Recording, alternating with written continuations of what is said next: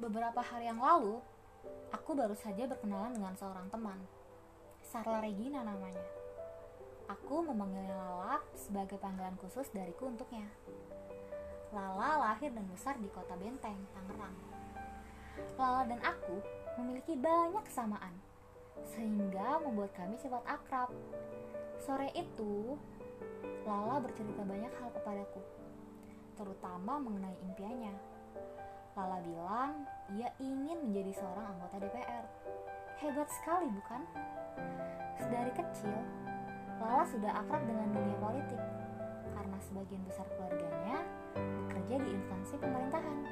Tidak heran, Lala memilih untuk menjadi seorang anggota DPR. Menjadi seorang anggota DPR bukanlah perkara mudah.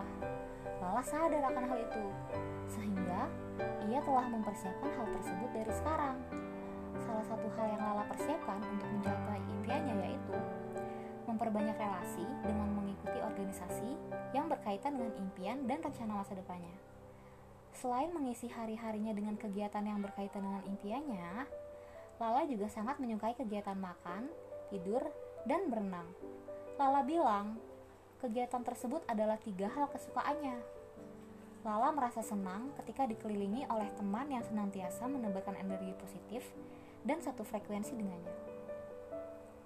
Lala beberapa kali menyebutkan kalau ia takut dengan kegagalan. Ya, manusia mana yang tidak takut gagal? Aku maupun kamu yang sedang mendengar ceritaku juga pasti takut dengan gagal. Lala takut gagal, tetapi bukan berarti ia tak pernah gagal. Hal yang kesuka dari Lala yaitu ia mempunyai ambisi yang besar dan pantang menyerah.